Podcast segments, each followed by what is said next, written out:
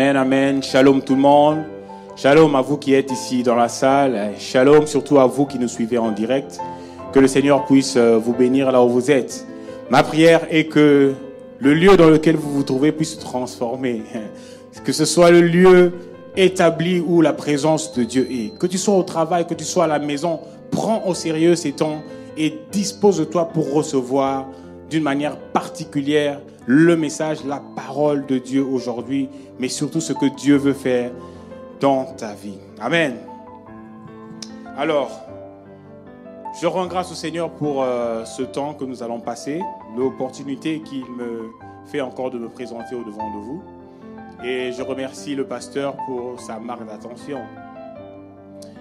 Je prie vraiment euh, que le Seigneur puisse encore ajouter, ajouter encore euh, dans son ministère. Je suis d'accord avec lui lorsqu'il disait que dans l'avenir, qu'on puisse retenir de lui que c'est un homme qui cherche Dieu. Et je suis d'accord avec cela, pasteur Hugues, en tout cas, que Dieu vous bénisse et qu'il vous en ajoute encore plus.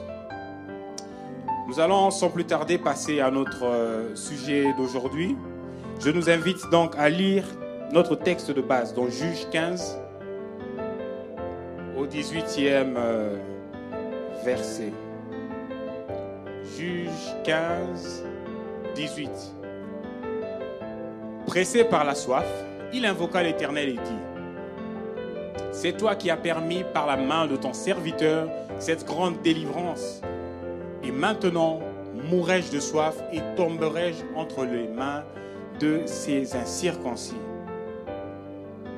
Il est possible aujourd'hui que tu sois dans la même situation que Samson. Une situation de manque, une situation de souffrance, une situation où tu as un besoin que tu ne peux satisfaire, où tu as un besoin, mais un besoin légitime, mais que tu n'arrives pas à satisfaire. Tu te sens impuissant, tu te sens incapable. Cela te dérange, cela te, cela te presse au-dedans de toi. C'est une situation qui n'est pas bon à vivre. Tu es prêt à abandonner, tu es au bord de la dépression. Tu es même prêt à abandonner la foi chrétienne. Alors si tu m'écoutes aujourd'hui, j'ai un message pour toi. J'ai un message pour toi ce matin, ce midi. Premièrement, j'aimerais te dire ceci. Dieu, le Dieu que nous sommes venus chercher ces 14 jours, le Dieu que nous sommes venus chercher ici en ce lieu n'est pas un Dieu sadique. Il ne prend pas du tout plaisir à nous voir croupir dans des situations compliquées jour et nuit. Il ne prend pas plaisir à nous voir croupir dans des situations compliquées année après année. Il ne prend pas plaisir à nous voir ainsi sans pour autant pouvoir euh, agir. C'est le même Dieu qui a eu à prendre en charge Israël dans le désert.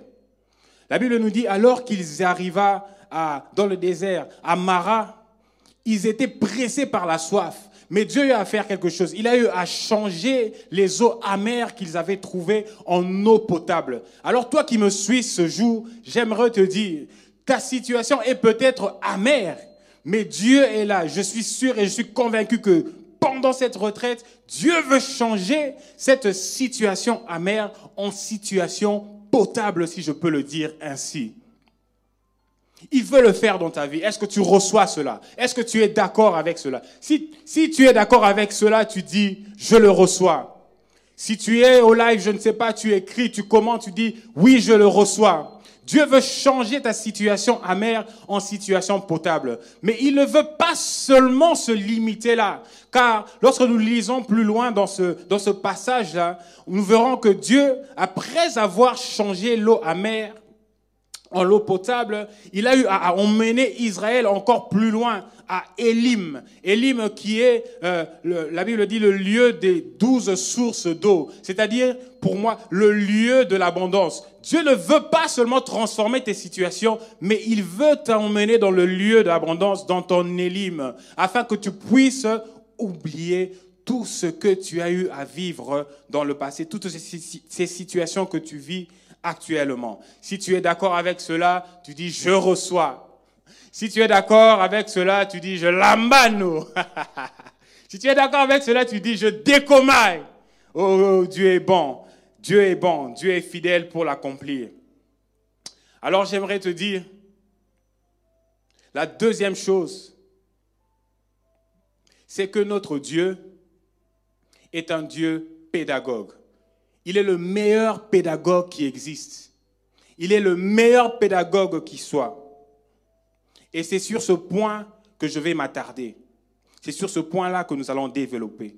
Alors, dans notre passage d'aujourd'hui, j'ai pu méditer sur trois histoires dans la Bible où des hommes ont eu à traverser des situations douloureuses, où des hommes ont eu à traverser des situations sans eau.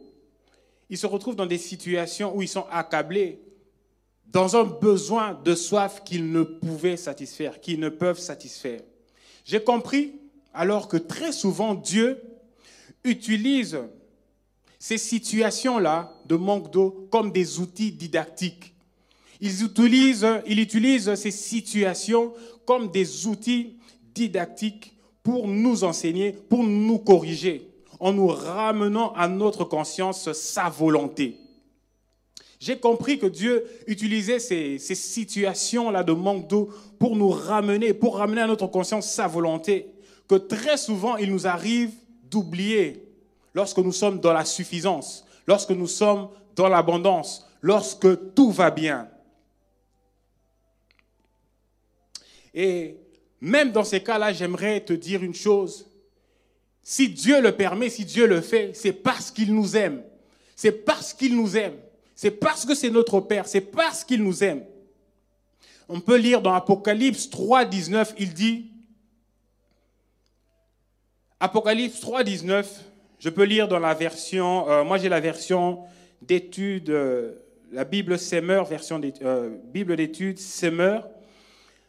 La Bible dit, moi, ce que j'aime, je les reprends et je les corrige. Voilà, Louis II dit, moi, je reprends et je châtie tout ce que j'aime. Et donc du zèle et répands-toi. Alors, lorsque Dieu permet ce genre de situation dans ta vie, je dis bien, lorsque Dieu permet ce genre de situation dans ta vie, c'est pour te corriger, pour t'enseigner. Et pourquoi cela? Parce qu'il t'aime.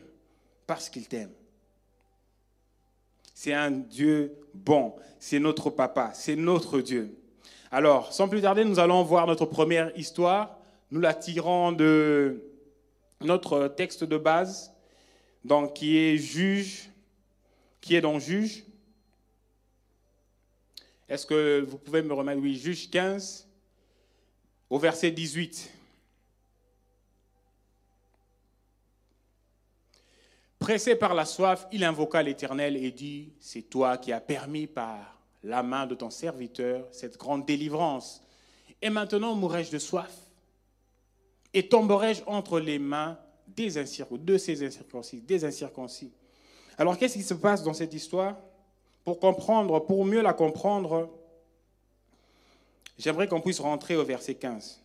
En lisant cette, cette histoire, en lisant notre texte de base, je suis convaincu que Dieu a eu à permettre ce manque d'eau pour que Samson puisse ramener au souvenir, à son souvenir, les choses essentielles, la volonté de Dieu. En lisant ce passage de base, je suis convaincu que la situation-là de manque d'eau est, est un outil didactique pour pouvoir ramener Samson à la raison, pour pouvoir ramener Samson à la volonté de Dieu. Alors, le verset 15, qu'est-ce qui s'est passé?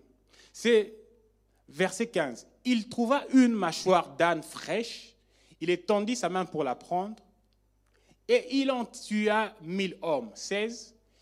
Samson dit, avec une mâchoire d'âne, un morceau, deux morceaux. Avec une mâchoire d'âne, j'ai tué mille hommes. Qu'est-ce qui s'est passé? Grâce à l'Esprit de l'Éternel, grâce à l'Esprit de l'Éternel, Samson a tué mille Philistins. Je dis bien mille Philistins. Je ne sais pas, ils sont tous rués vers lui et il les a tous tués. Quel exploit Quel exploit Quelle victoire Et nous allons voir qu'au verset 15, il va dire ce que nous venons de lire. Euh, pour moi, c'est un chant de victoire.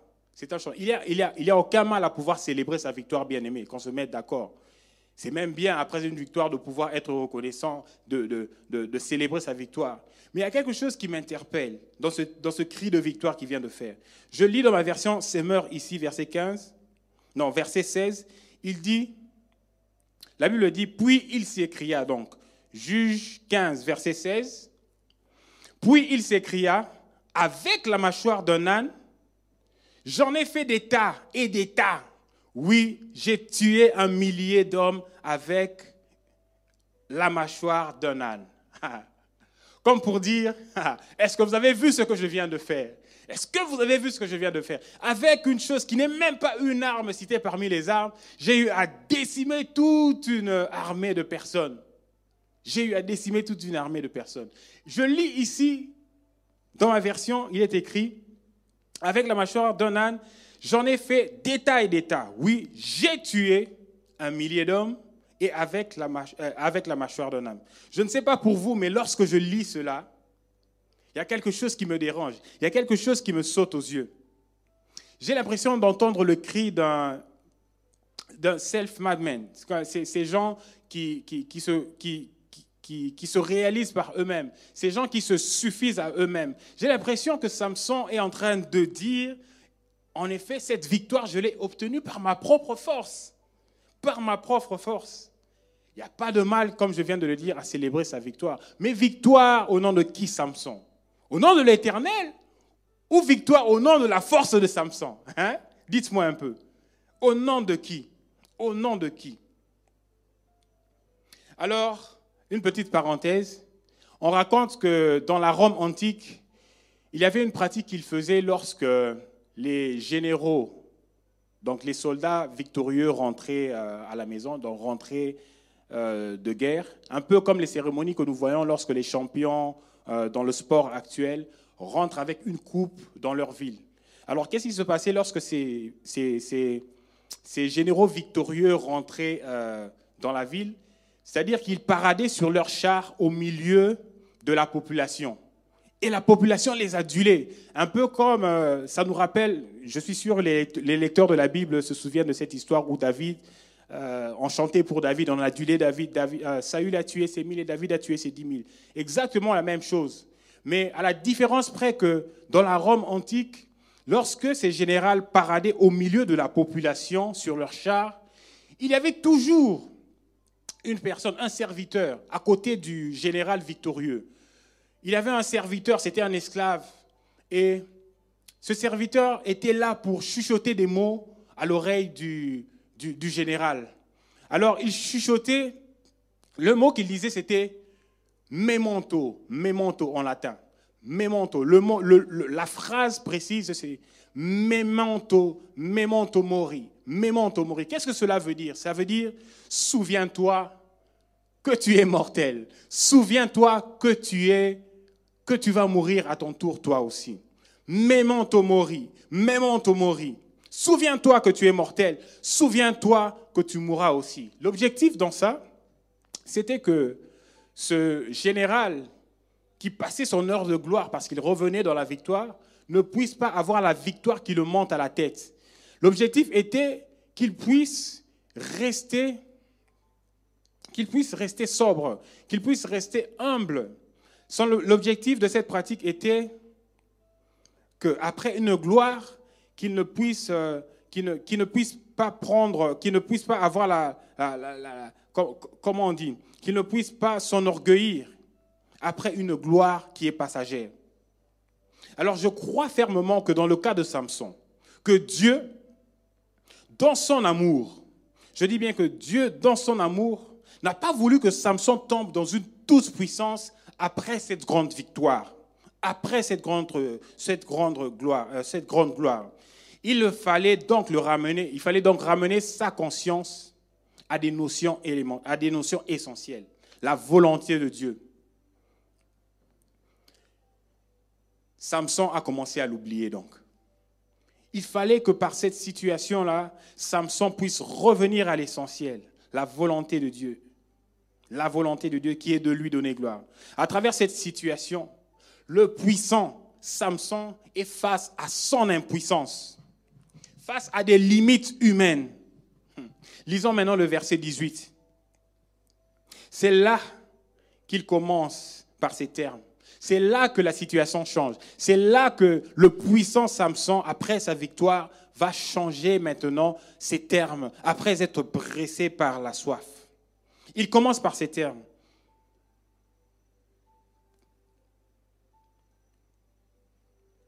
Il commence par ces termes.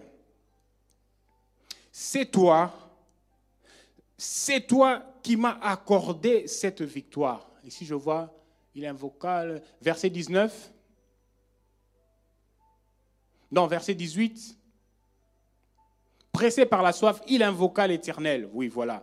C'est toi qui as permis par la main de ton serviteur cette grande délivrance. Oh, Samson, ce n'est plus j'ai avec la mâchoire euh, d'un âne, j'ai, ce n'est plus j'ai, c'est devenu c'est toi. c'est toi qui as permis par la main de ton serviteur cette grande délivrance. Ah, c'est toi, Samson. Samson est revenu à la raison. C'est toi qui m'as accordé cette victoire. Oh, Samson est revenu à la raison. Enfin, pour entendre, enfin, ici j'entends le cri de victoire, un cri de victoire à la gloire de Dieu.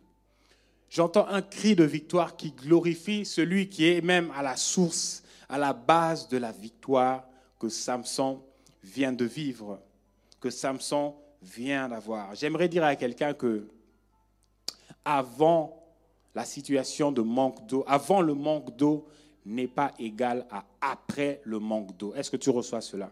Avant le manque d'eau n'est pas égal à après le manque d'eau. Hmm. La Bonne Bruxelles, n'oublions pas que dans l'abondance, que dans la victoire, que dans les succès d'aujourd'hui, dans les succès d'hier, d'aujourd'hui ou de demain, que le succès, que cela ne nous monte pas à la tête. La Bible dit dans Deutéronome 8, 17, Garde-toi de dire en ton cœur, ma force et la puissance de ma main m'ont acquis ces richesses. Souviens-toi de l'Éternel, ton Dieu, et permets-moi de te dire aujourd'hui, en latin, memento, memento de l'Éternel, ton Dieu, car c'est lui qui te donnera de la force pour les acquérir. Amen. Si tu reçois cela, tu dis écris. Tu écris je reçois dans le live. Si tu reçois cela aujourd'hui, tu dis je reçois. que cela ne puisse pas nous monter à la tête.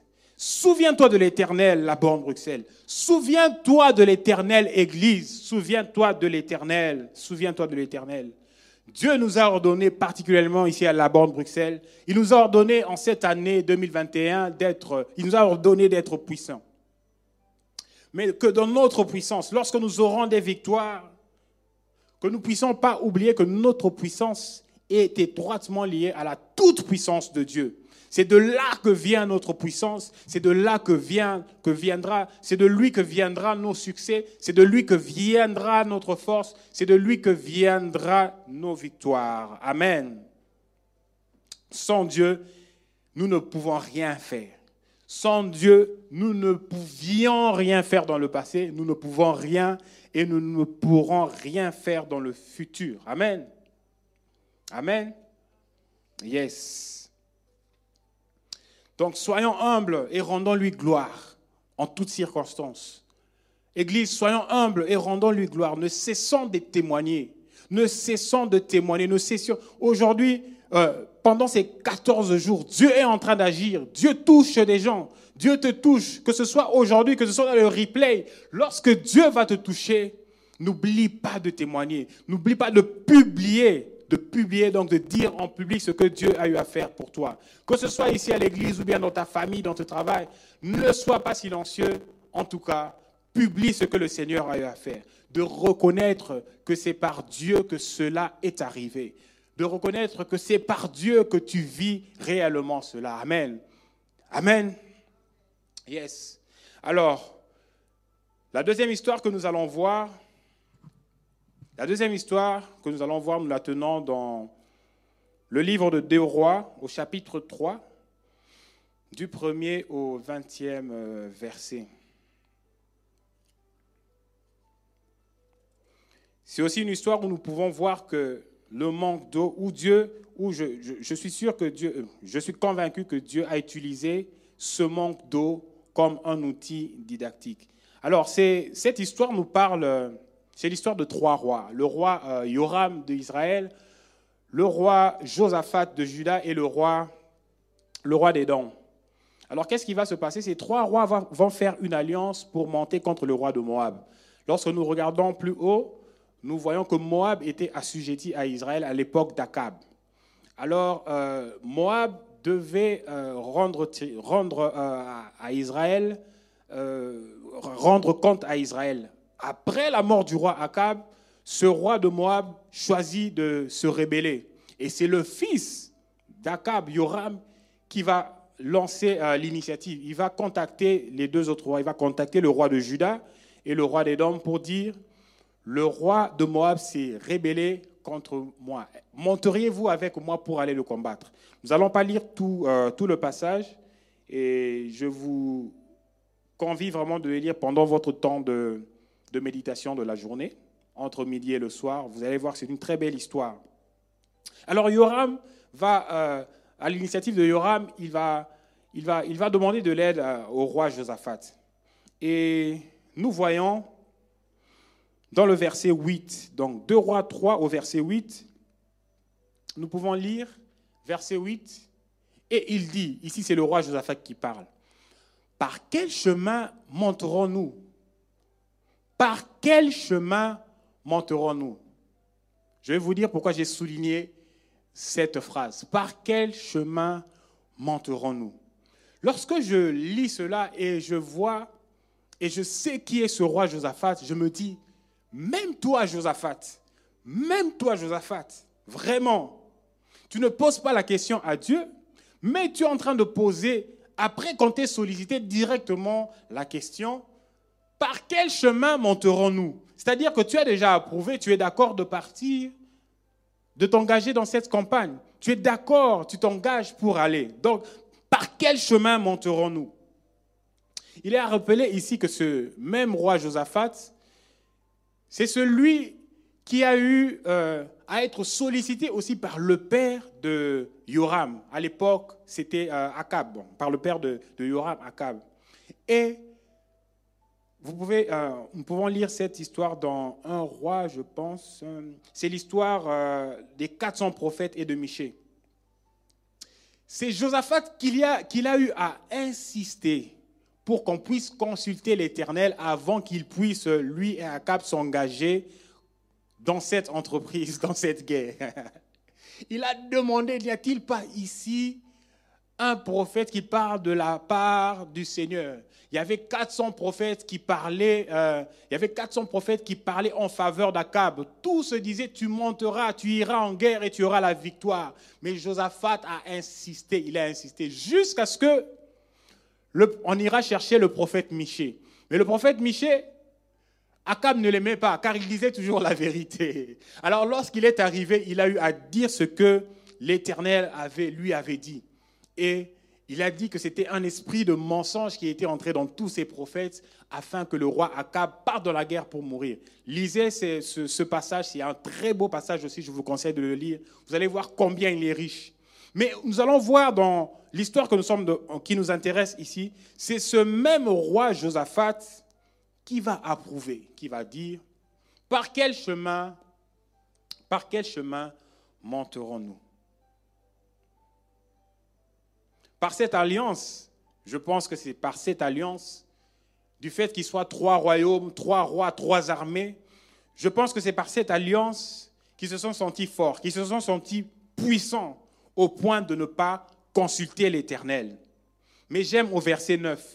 Très vite, l'outil didactique va intervenir. Les trois rois vont se retrouver, eux et leurs bêtes de somme et leurs armées, ils vont se retrouver dans une situation de manque d'eau. Ils vont se retrouver pressés par la soif, tout comme Samson. Ils risquent de mourir de soif. Verset 9. Le roi d'Israël le roi de Juda et le roi de Dom partirent, et après une marche de sept jours, ils manquèrent d'eau pour l'armée et pour, et pour les bêtes qui les suivaient. Et pour les bêtes qui les suivaient. Alors, Josaphat rentrera à la raison. Josaphat, nous allons voir au verset, au verset 11, Josaphat va rentrer à la raison. Oh, bien-aimé, je prie que Dieu puisse te donner ce cœur de toujours pouvoir te repentir, de, toujours pouvoir rentrer à la raison lorsque tu te rends compte que tu as, tu t'es engagé dans, dans, une mauvaise voie sans le consulter. Je prie vraiment que ce soit ton partage. La bande Bruxelles, Église, toi qui m'entends, lorsque tu es dans une mauvaise voie, n'hésite jamais à rentrer dans le bon chemin. N'hésite jamais à le faire. Au verset 11, Josaphat va dire, mais Josaphat, euh, la Bible dit, mais Josaphat dit, n'y a-t-il ici aucun prophète de l'Éternel par qui nous puissions consulter l'Éternel? Josaphat revient à la raison, le verset 11. Je paraphrase. Après cela, nous allons voir au verset 20, après avoir consulté Dieu, Dieu enverra de l'eau, non seulement de l'eau, mais il va les accorder la victoire. Hmm. Il va les accorder la victoire. Il va les accorder la victoire. Je le redis encore, cette année, Dieu nous a ordonné d'être puissants, mais ce n'est pas sans lui. Dieu nous a ordonné d'être puissants, mais ce n'est pas sans Dieu. Ce n'est pas sans que nous puissions nous engager dans des entreprises sans pouvoir le consulter. Ne tombons pas dans le piège de l'église de la Odyssée. L'église de la Odyssée, vous savez dans quel piège ils sont tombés? Dans Apocalypse 13, euh, Apocalypse 3, 17, pardon, la Bible dit Je suis riche, j'ai amassé des trésors et je n'ai besoin de rien. L'église de la Odyssée se croyait capable de tout. Apocalypse 3, 17.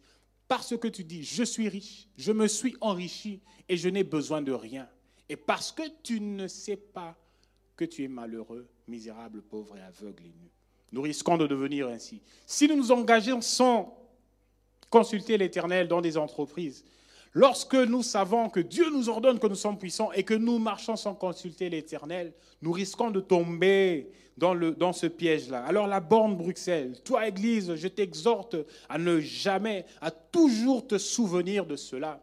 Consulte l'Éternel avant de t'engager dans une voie. Même pour toi qui m'entends, pour tes projets, pour ton futur, pour des grandes décisions que tu es appelé à prendre, n'oublie jamais, n'oublie jamais, je dis bien n'oublie jamais. Moi aussi, je fais partie de ces gens. N'oublions jamais de pouvoir consulter l'Éternel avant de pouvoir avancer, avant de pouvoir nous avancer dans une entreprise. Notre puissance est étroitement liée à notre dépendance à Dieu. Nous avons sans cesse, je dis bien sans cesse, besoin de lui. Nous avons besoin de ses conseils, de sa volonté. Ne jamais avancer sans l'avoir consulté. Je pourrais dire que c'est là même le secret du roi David. C'est là même le secret du roi David qui n'allait jamais en guerre, qui, n'allait jamais en guerre sans avoir consulté Dieu. David pouvait appeler Dieu son conseiller. David pouvait appeler l'Éternel son conseiller. Lorsque nous lisons Psaume 16, 7, Psaume 16, 7, David appelle Dieu son conseiller. Église, Dieu est notre conseiller. Euh, Psaume 16, 7, Je bénis l'Éternel, mon conseiller. La nuit même, mon cœur m'exhorte. Amen. Amen.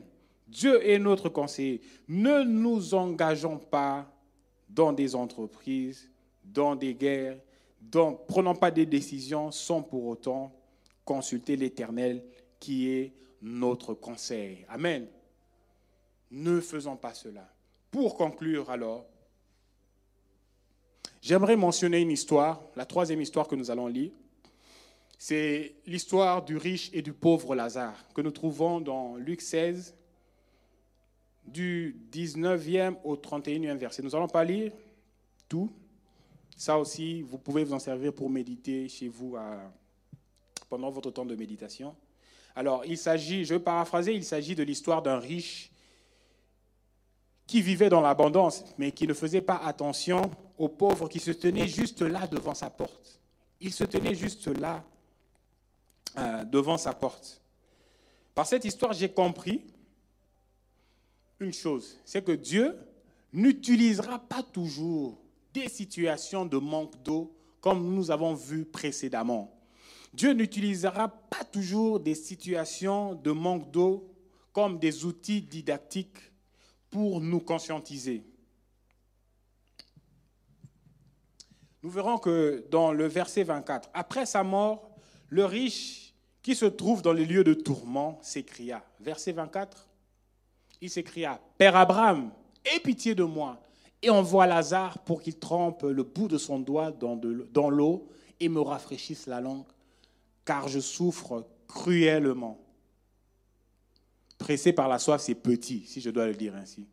Cette situation, c'est pressé par la soif extrême, bien aimé. Abraham, mon père, aie pitié de moi. Envoie donc Lazare, qu'il trempe le bout de son doigt, le bout de son doigt, et me rafraîchisse la langue, car je souffre horriblement. C'est bien lui qui, durant sa vie, était dans l'abondance, lui qui vivait dans la richesse, lui qui était puissant.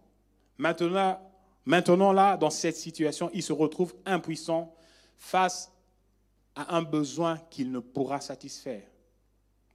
Et c'est là que, comme Samson et Josaphat, il rentrera à la raison. C'est là que, comme Samson et Josaphat, le riche va rentrer à la raison.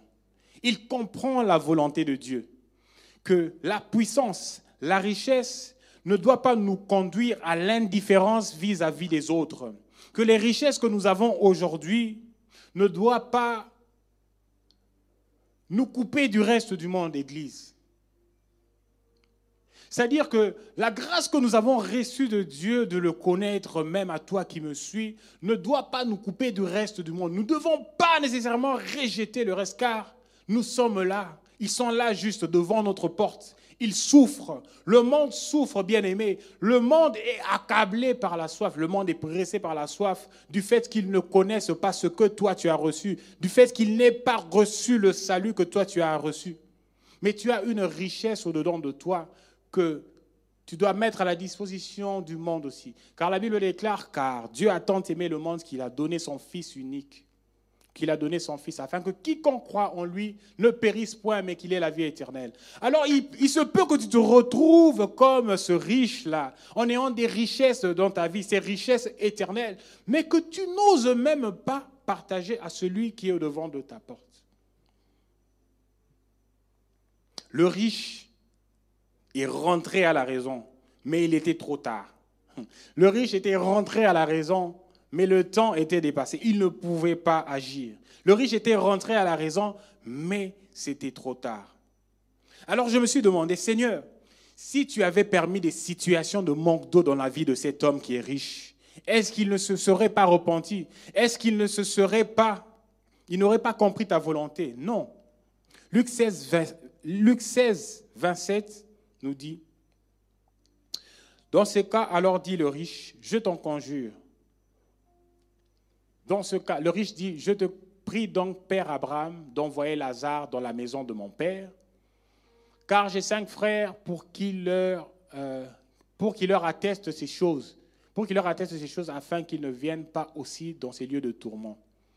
Verset 29. Abraham répondit, ils ont Moïse et les prophètes. Ils ont Moïse et les prophètes qui les écoutent ils ont Moïse et les prophètes qui les écoutent. Autrement, Père Abraham voulait dire, il n'y aura pas toujours des situations de manque d'eau pour nous rappeler la volonté de Dieu, mais il était possible pour le riche, dans sa suffisance, dans sa richesse sur terre, de connaître la volonté de Dieu en se laissant enseigner, en se laissant corriger par les écrits de Moïse et les prophètes. Est-ce que tu m'entends? Est-ce que tu comprends ces choses? Dieu n'utilisera pas toujours ces situations de manque d'eau pour te ramener à la raison. Mais comme ici pour le riche, Abraham dit qu'ils ont les écrits de Moïse et les prophètes. Pour nous, Église, dans les temps actuels, la situation de manque d'eau, nous pouvons vivre des situations de manque d'eau. En plus de cela, nous avons les écrits de Moïse et les prophètes, ce qui fait, ce qui fait allusion à l'ancienne alliance. Mais en plus de cela, nous avons toujours la parole de Dieu avec nous. Nous avons toujours la parole de Dieu avec nous qui est là pour nous rappeler, pour nous corriger. Nous avons toujours la parole de Dieu, l'écriture inspirée. Et en plus de cela, nous avons le Saint-Esprit. Le Saint-Esprit bien-aimé, en permanence. Lisons 2 Timothée 3, 14.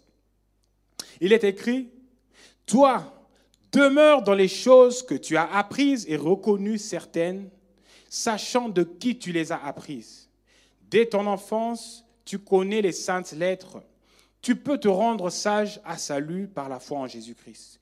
Toute écriture est inspirée de Dieu et utile pour enseigner, pour convaincre, pour corriger, pour instruire dans la justice, afin que l'homme de Dieu soit soit accompli et propre à toute bonne œuvre. Bien-aimé, la parole de Dieu, la parole de Dieu. Et en plus de ça, nous avons le Saint-Esprit. Jean 14, 26. Mais le défenseur, le Saint-Esprit que le Père enverra en mon nom, vous enseignera toutes choses et vous rappellera tout ce que je vous ai dit moi-même. Église, soyons puissants. Église, soyons puissants dans la connaissance de la volonté de Dieu. Nous n'aurons pas d'excuses, bien-aimés. Nous n'aurons pas d'excuses. Dieu peut permettre des situations de manque d'eau, mais par excellence, nous avons la parole de Dieu et le Saint-Esprit. Nous avons la parole de Dieu et le Saint-Esprit bien-aimé. Alors, comme tu es venu, comme tu prends part à cette retraite, toi qui écoutes ce message, désire maintenant, désire maintenant être puissant dans la connaissance de la volonté de Dieu. La volonté de Dieu est à ta disposition jour et nuit. La volonté de Dieu est à ta disposition et elle n'attend qu'une chose, que tu puisses aller chercher dedans pour connaître la volonté de Dieu. Tu n'as pas que cela, mais tu as aussi le Saint-Esprit qui est là pour t'aider, pour, pour connaître, pour connaître ce que Christ a dit, pour connaître ce que Christ a, a, a enseigné, bien aimé. Là où tu es, tu prends ta position de prière, une position où tu t'attends à Dieu aujourd'hui, une position où tu t'attends à Dieu aujourd'hui. Oui, tu te disposes et tu te rends compte que tu as réellement besoin de cela dans ta vie. Oui, tu as réellement besoin de cela dans ta vie. Tu as réellement besoin de connaître en permanence la volonté de Dieu. Oui, bien aimé, tu te disposes, tu te disposes, tu te disposes, tu dis...